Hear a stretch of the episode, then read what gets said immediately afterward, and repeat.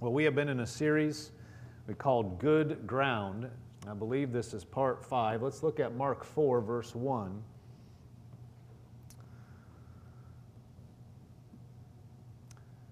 Mark 4, verse 1. It says, And again, this Jesus, he began to teach by the sea, and a great multitude was gathered to him, so that he got into a boat and sat in it on the sea, and the whole multitude was on the land facing the sea.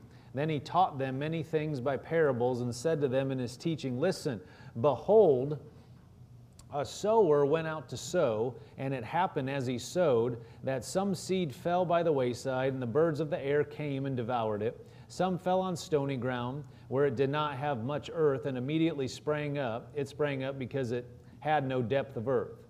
But when the sun was up, it was scorched, and because it had no root, it withered away.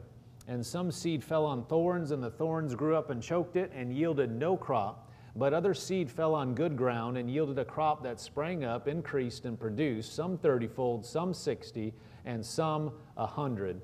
And he said to them, He who has ears to hear, let him hear. So Jesus is speaking this parable. He's talking about a sower that went out sowing seed, and he, he gives illustration of that seed landing on different types of soil, and then there were different results of that seed springing up.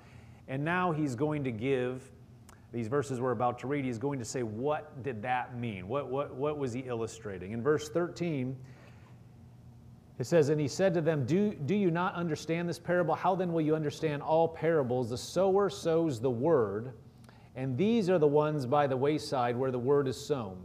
When they hear, Satan comes immediately and takes away the word that was sown in their hearts. These likewise are the ones sown on stony ground, who, when they hear the word, immediately receive it with gladness, and they have no root in themselves, and so endure only for a time. Afterward, when tribulation or persecution arises for the word's sake, immediately they stumble. Now, these are the ones sown among thorns. They are the ones who hear the word, and the cares of this world, and the deceitfulness of riches, and the desires for other things entering in choke the word and it becomes unfruitful. But these are the ones sown on good ground, those who hear the word, accept it, and bear fruit, some thirtyfold, some sixty, and some a hundred. So the, the final, he gives these different illustrations, different people receiving the word or hearing the word, and then reacting to it in different ways or holding on to it in different ways and, and what results they had. And so, of course, the model that we, where we want to go, the, the, the, the model person receiving is in the 20th verse where it says, These are the ones sown on good ground, those who hear the word, accept it, and bear fruit, some 30 fold, some 60, some 100. But we were talking about the different types and, and how people um, you know, the different aspects of some of these other ways. So let's look tonight. We're going to look back at Mark 4 7 and look at um, just a certain area. Mark 4 7 is where Jesus is given the illustration. He said, Some seed fell among thorns, and the thorns grew up and choked it, and it yielded no crop. So, given the illustration of the sower putting seed down and it fell among thorns, or some places it says weeds, and it yielded no crop. In verse 18, then, he describes what's going on. He said, Now these are the ones sown among thorns. They are the ones who hear the word, and the cares of this world, the deceitfulness of riches, and the desires for other things entering in choke the word, and it becomes unfruitful. So, the word comes in, but then verse 19 says, the cares of this world, the deceitfulness of riches, and the desires for other things entering in choke the word, the, the word, and it becomes unfruitful. I want to focus on the first part of that tonight. You know, we'll probably will cover the rest of these things, and, but I want to talk about some aspects of that first part. It says, the cares of this world they choke the word. Of course, these other things, the deceitfulness of riches and desires for other things. But I want to focus on the first part, the cares of this world. And the Amplified Verse 19 says, But the worries and cares of the world, the distractions of this age with its worldly pleasures, and the deceitfulness and false security of glamour, of wealth and fame, and the passionate desire for other things, creep in and choke out the word, and it becomes unfruitful. So the worries and cares and distractions, it says, they choke out the word. In the Amplified Classic, it says, Then the cares and anxieties of the world and distractions of this age. The cares and anxieties of this world. Anybody notice that there are cares and anxieties, troubles that try to come on you in this world? Jesus is talking about those.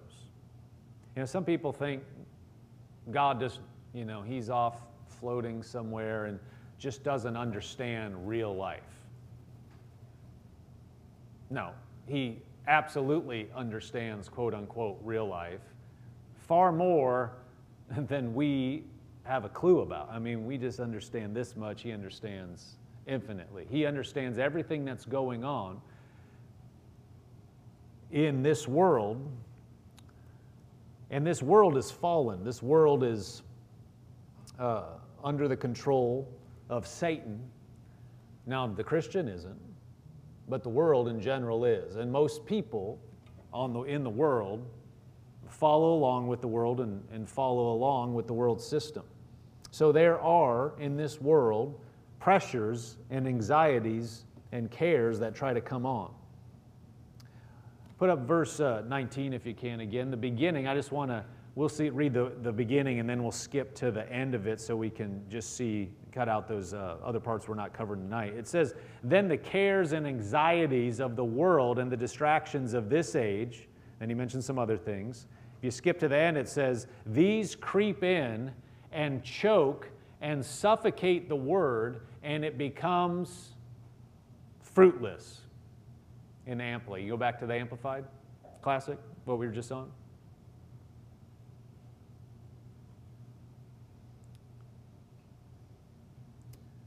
In the Amplified Classic, the one you were just on, the end of it there, there you go. It says the other, uh, the desire for other things, they creep in and choke and suffocate the word, and it becomes unfruitless, or it becomes uh, fruitless. It said the cares and anxieties and distractions of the age, they choke and suffocate the word.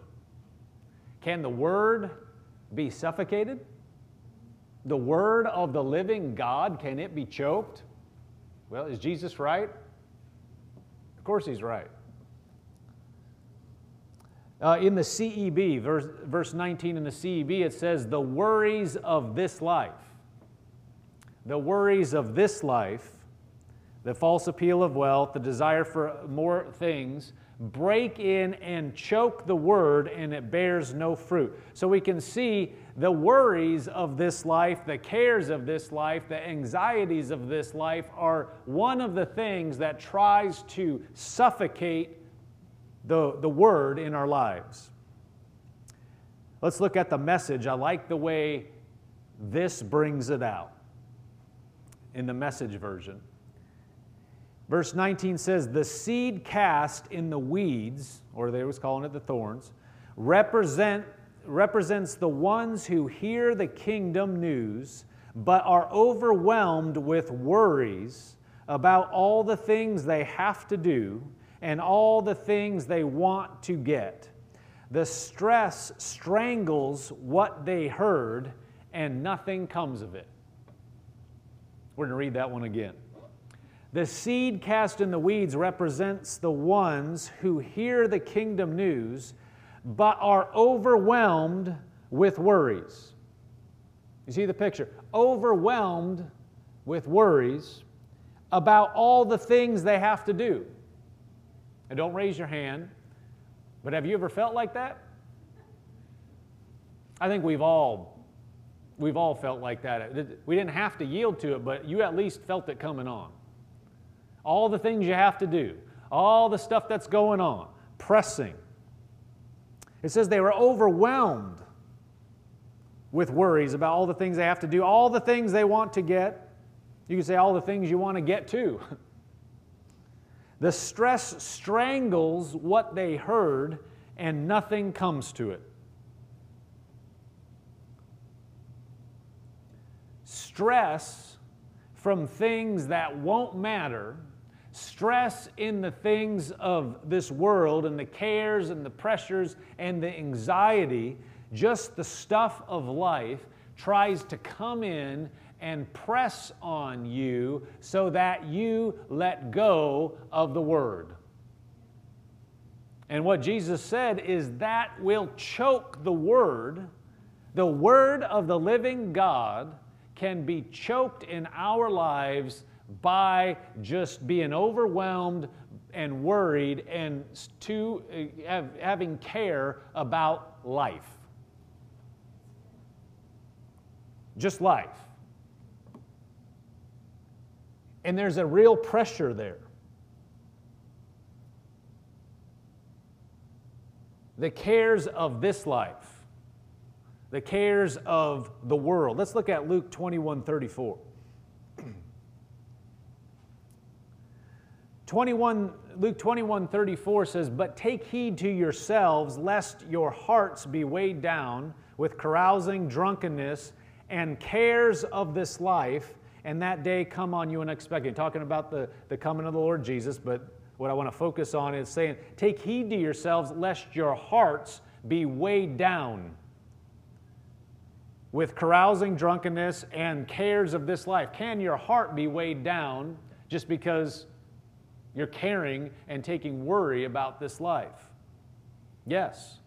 In the Amplified Classic, it says, But take heed to yourselves and be on guard lest your hearts be overburdened and depressed or weighed down with the giddiness and headache and nausea of self indulgence, drunkenness, this part I want to emphasize, and worldly worries and cares pertaining to the busyness of this life.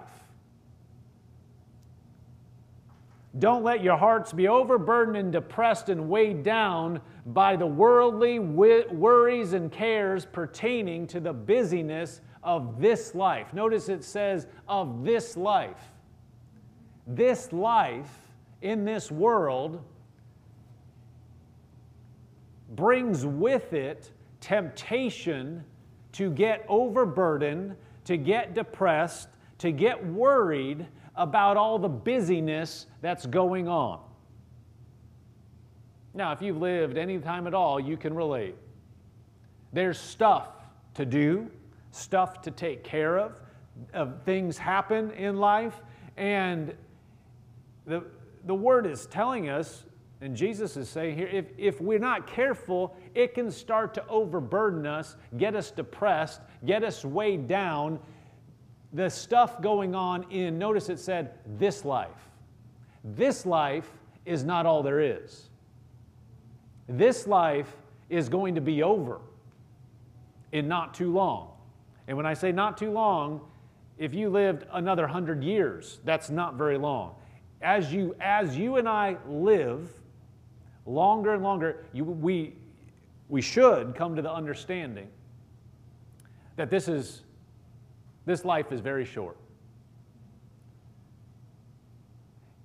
Stuff comes, stuff goes. But there's a lot of stuff going on. There's a lot of things going on. And it's tempting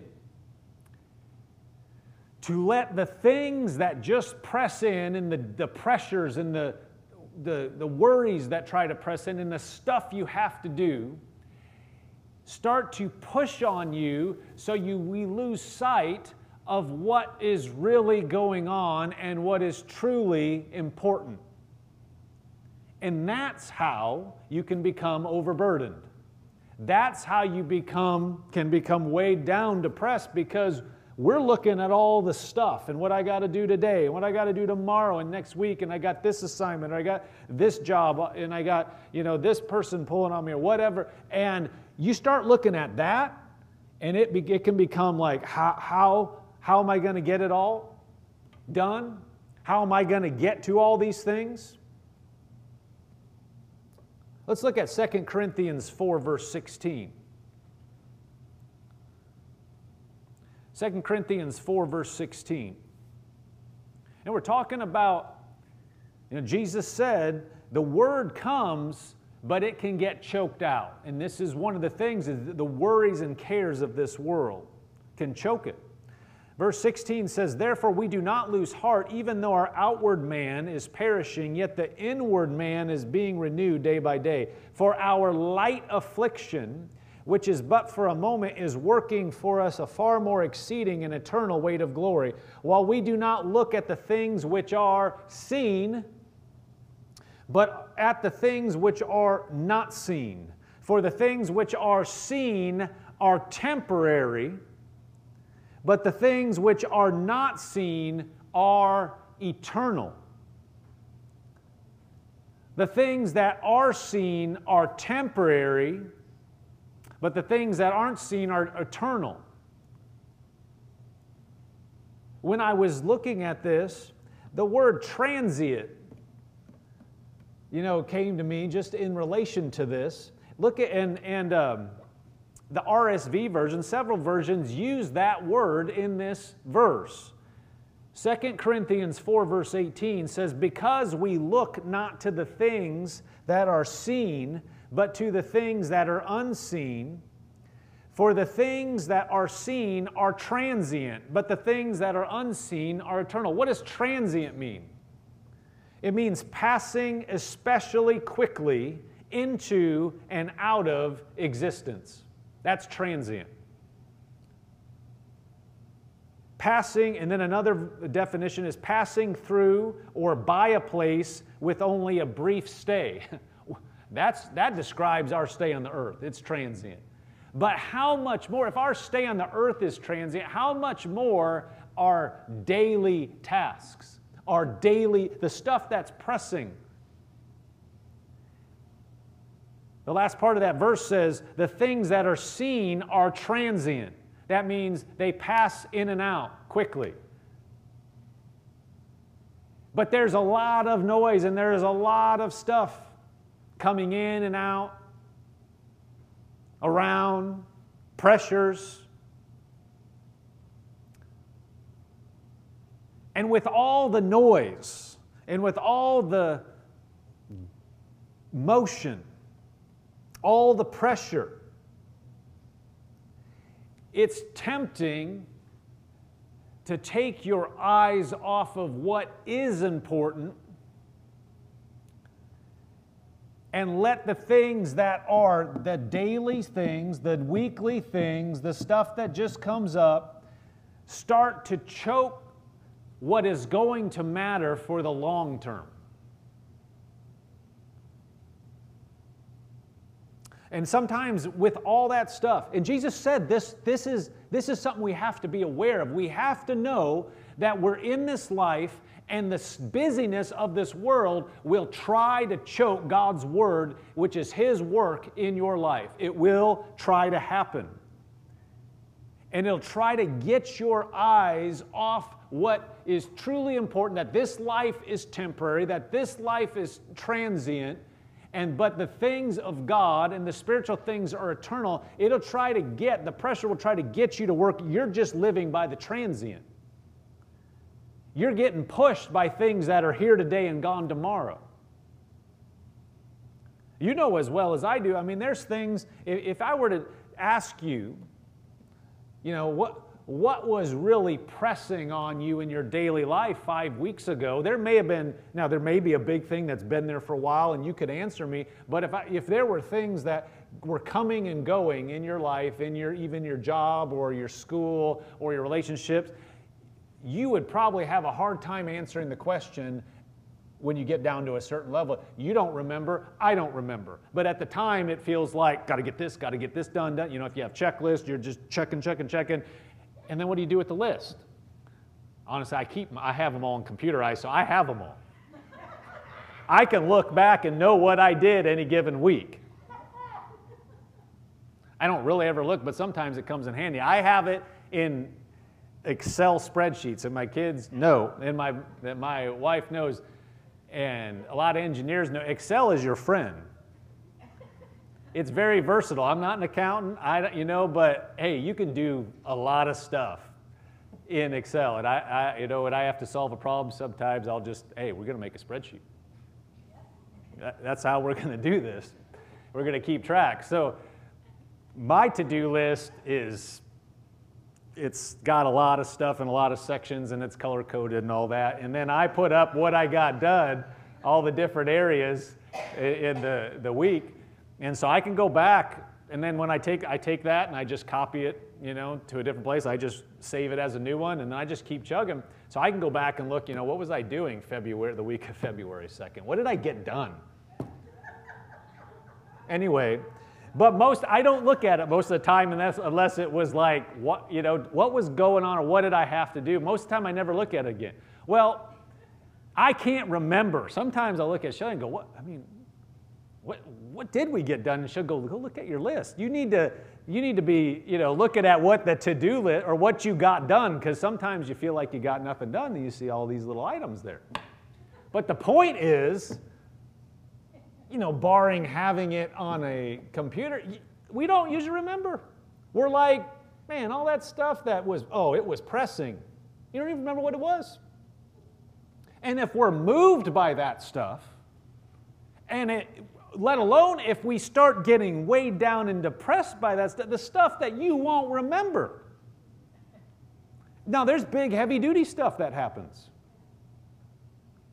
You know, and there's everything in between. But the point is, we cannot let the stuff that's transient start dictating what we do because the, the worst end, in the worst case, it actually chokes the word in our life and it, we don't bear any fruit. In the worst case, it becomes so overwhelming and so much in our face that we take our eyes off you know take your eyes off jesus because if you're if the word's being choked you don't, you're not looking at the word anymore. You're not looking at God. You're looking at the stuff. And the stuff gets to you so much that the word doesn't bear anything in your life anymore. And in the very worst case, people are totally consumed by what is, and God's on the side.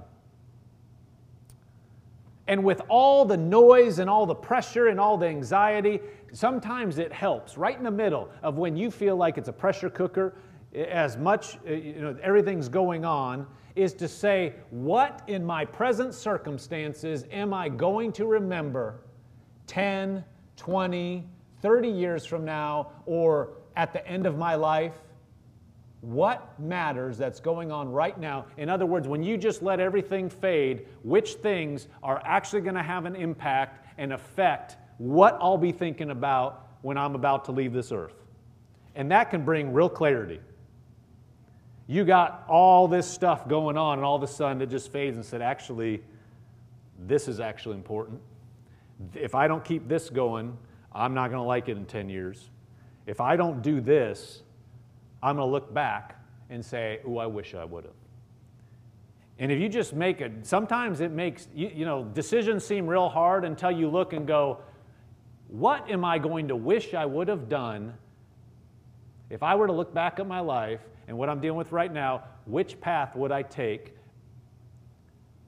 Or what I wish I would have taken at the end of my life? And then sometimes it's just like, know what to do. Because all the transient pressure and busyness, when you put it in the light of decades or a lifetime, you say, actually, most of this doesn't matter. I would not want to take this path based on this pressure because this is truly important. The Word is important. God's ways are important.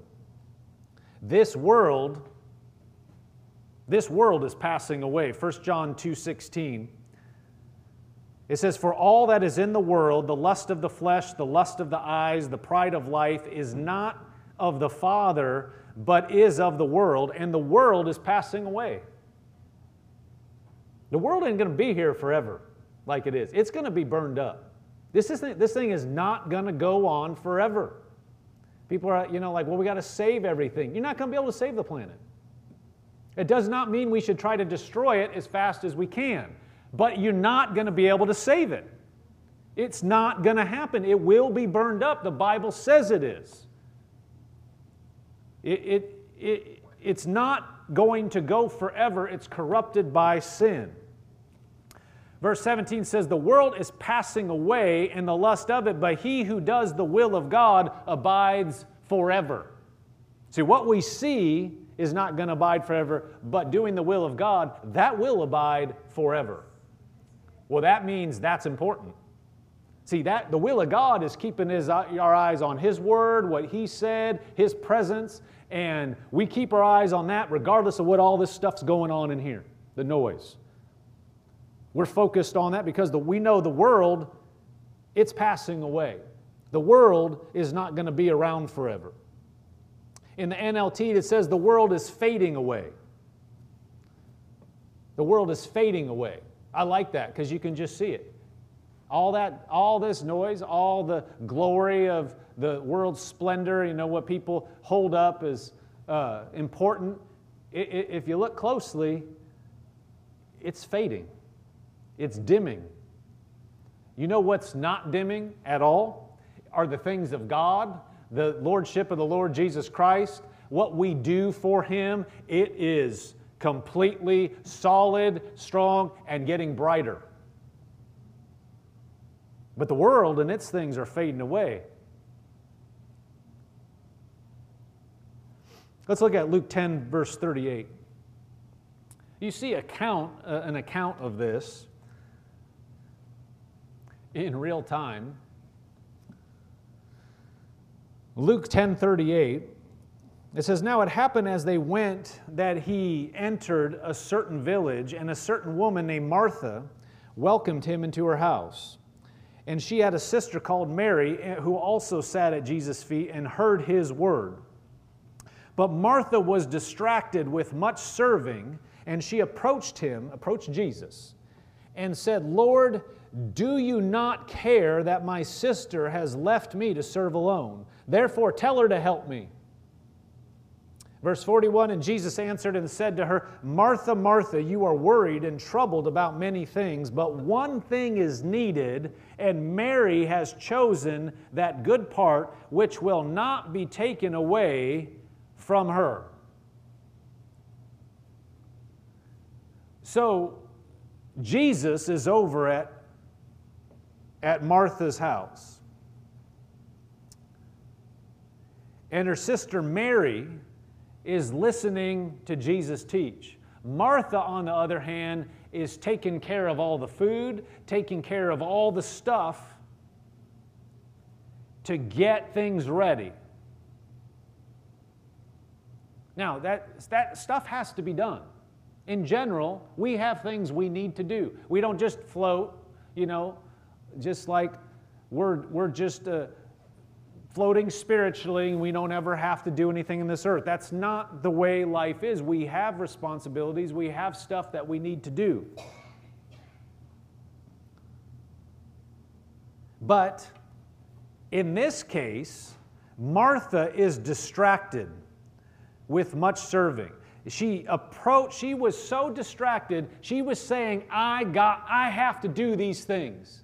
I have to get all this stuff done. I, she is obviously overwhelmed. She is frustrated. She is stressed. She's pressured. She's feeling like, I got to do all this stuff, and what? I'm going to do it all alone. So much so that she goes to Jesus and says to him, interrupts what Jesus is saying, interrupts him, and says, Lord, do you not care that my sister has left me to serve alone? Therefore, tell her to help me. So she is upset and she's assuming that Mary is doing the wrong thing, that Mary should be helping her do this stuff when Mary is sitting at the feet of Almighty God teaching at this point. Which thing is going to be remembered? 2,000 years later, they're both here. Which thing is most important? Listening to Jesus when he's on the earth or cooking a meal? It becomes really, really clear. That's not to discount the importance of cooking a meal. But cooking a meal compared to listening to the Son of God when he's on the earth, there's no comparison. And if Jesus, so Jesus said, wait a minute, verse 41, he said, Jesus answered and said, Martha, Martha, you are worried and troubled about many things. But one thing is needed.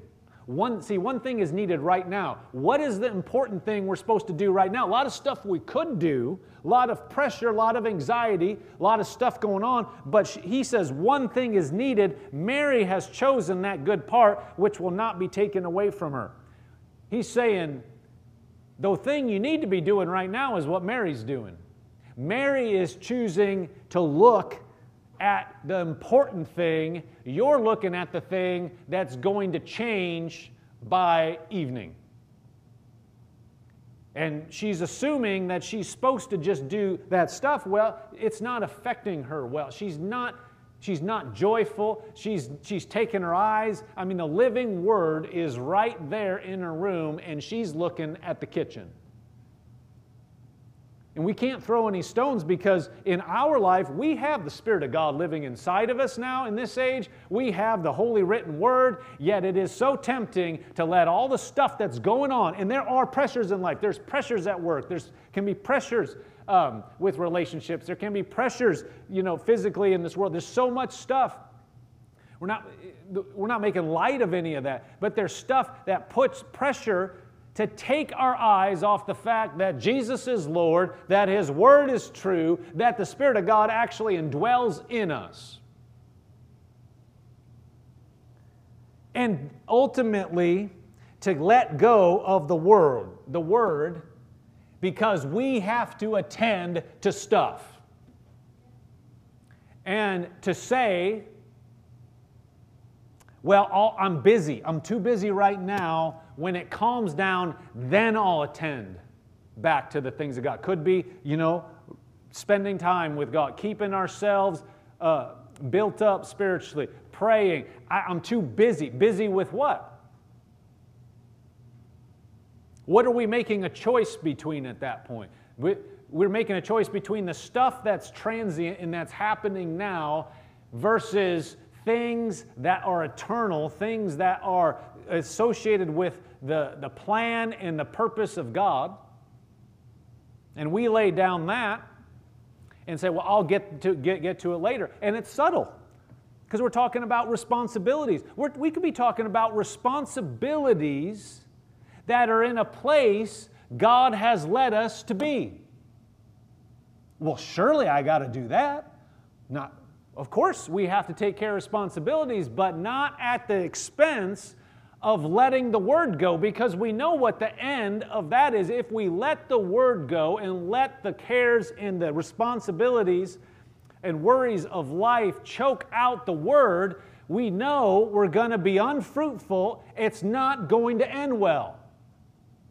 We already know that. Jesus just told us this is not this is where this is going. So when we're in the middle of it, the temptation is got too much stuff. This is starting to press on me. This is pushing on me and could make me, when we find ourselves getting agitated, it's a sure and, and stressed and at, uh, getting out of peace with other people, it's a sure sign we're off. Did I lose somebody there? No, it's their problem. No, if we get out of peace, if we're so overburdened, then we we've let something go.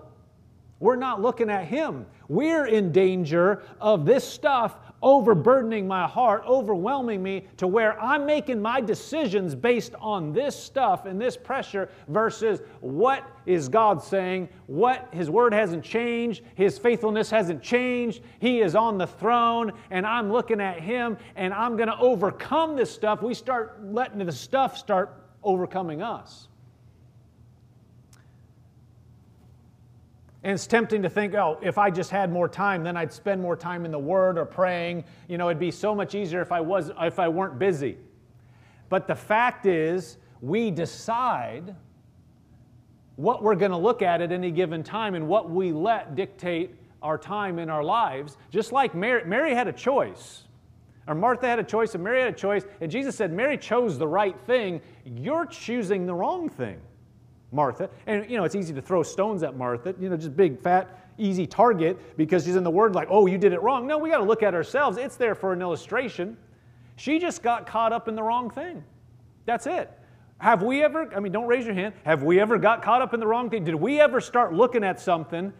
I mean, have you ever looked at something and it, it, it, pushed you and stressed you and then it evaporated in a day? It was a deadline or something and you were getting stressed about it or some problem and all of a sudden it's gone and you wasted a bunch of effort, a bunch of time, a bunch of stress on nothing? Don't raise your hand, but just think has that ever happened to you? Has that ever happened? Yeah, it, it's probably happened to all of us. What was important at that? What did we let ourselves start being moved from? And what are we getting pressed on during those times? I remember when we were going to Rhema, when I was going to Rhema. You know, Shelly graduated um, in 1995, and um, you know, before I met her. And then, uh, you know, I looked at going to Rhema when I got out of college. I, I, I was, I had started a full-time job and um, I looked, I went down to the college weekend, but I was like, no, I'm, I'm serving in my local church and I, I didn't have a witness to go. I thought, you know, I had it in my heart already. I could see myself going toward ministry, but I just got my engineering degree and I'm working the job and I'm serving the local church and I, I, I believed I was right where I needed to be. So I just kept on trucking.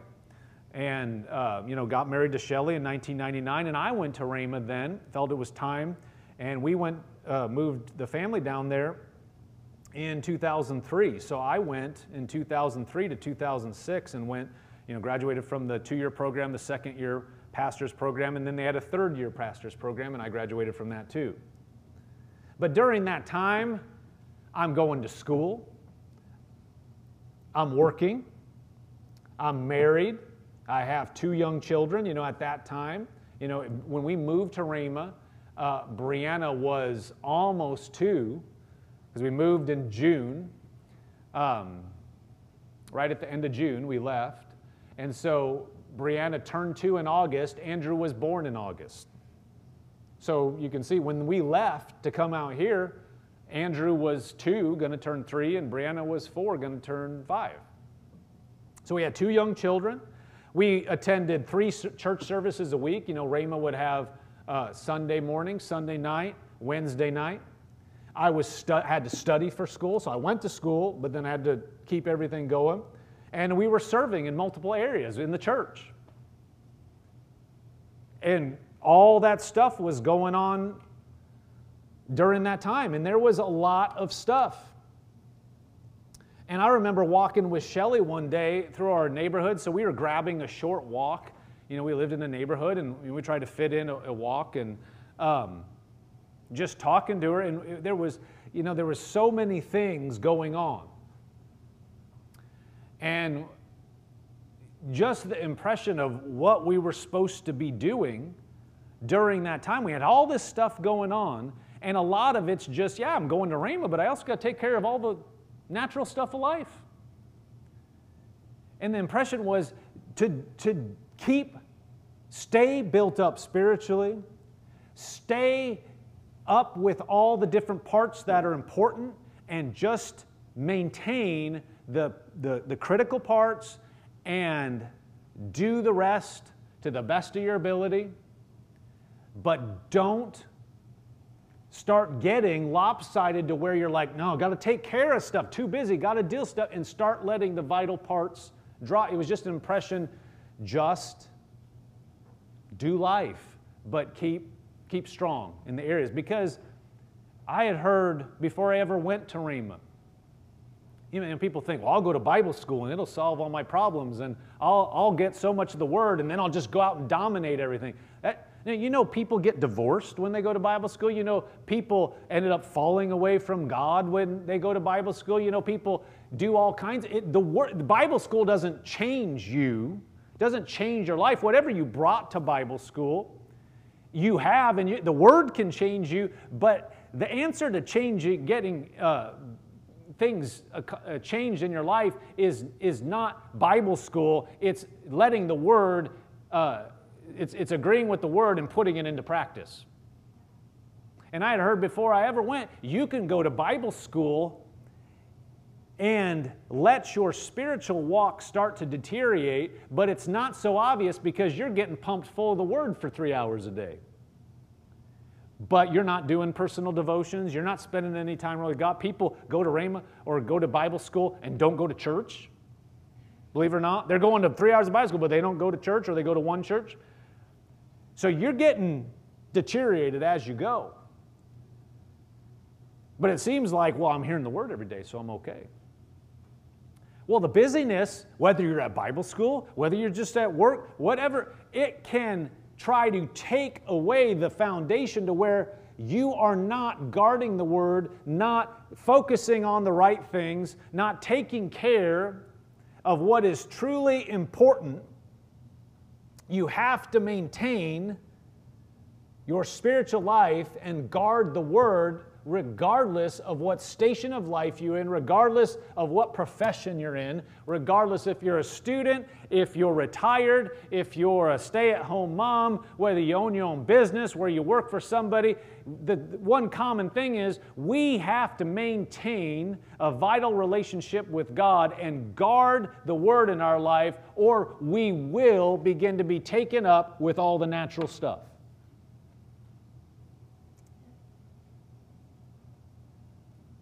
So we were pressed when we were there, and it got, you know, by the end, we had gotten involved in certain things in the church.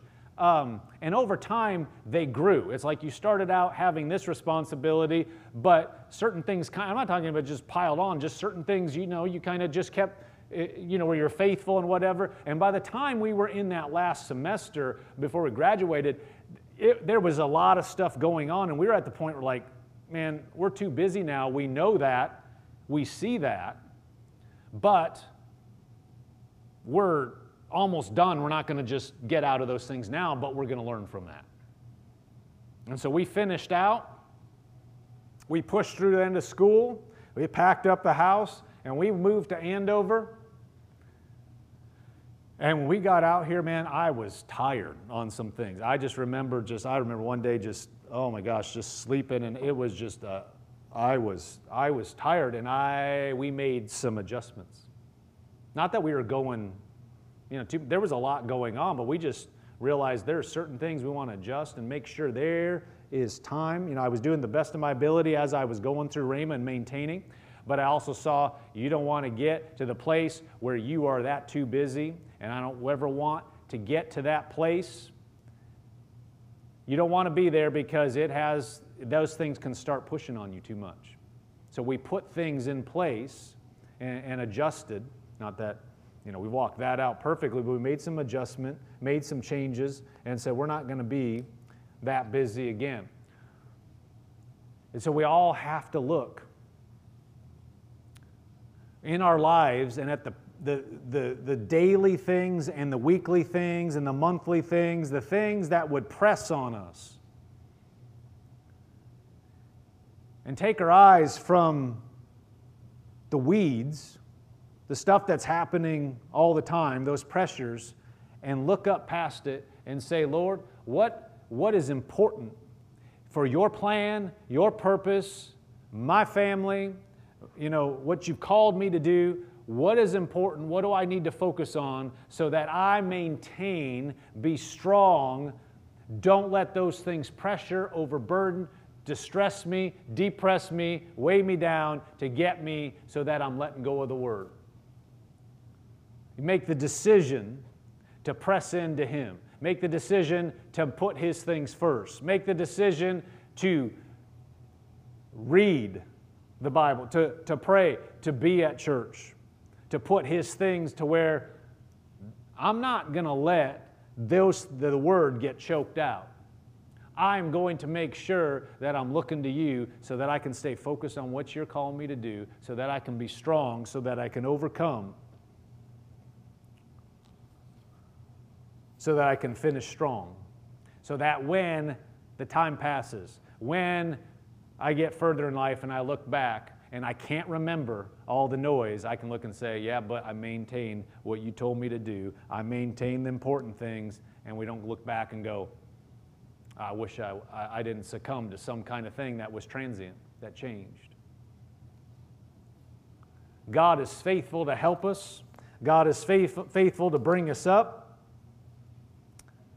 and to sustain us. And what we have to do is make sure we're looking to Him. Looking to Him. In the midst of the busyness, do we still look to Him? Don't take our eyes off Him. Even when it starts to say, think, it starts to seem like, no, I, I can't fit that in right now. We know if I don't fit it in now, it's a place that I can start getting weaker. And as I start getting weaker, there's a time where maybe I just don't want to fit it in.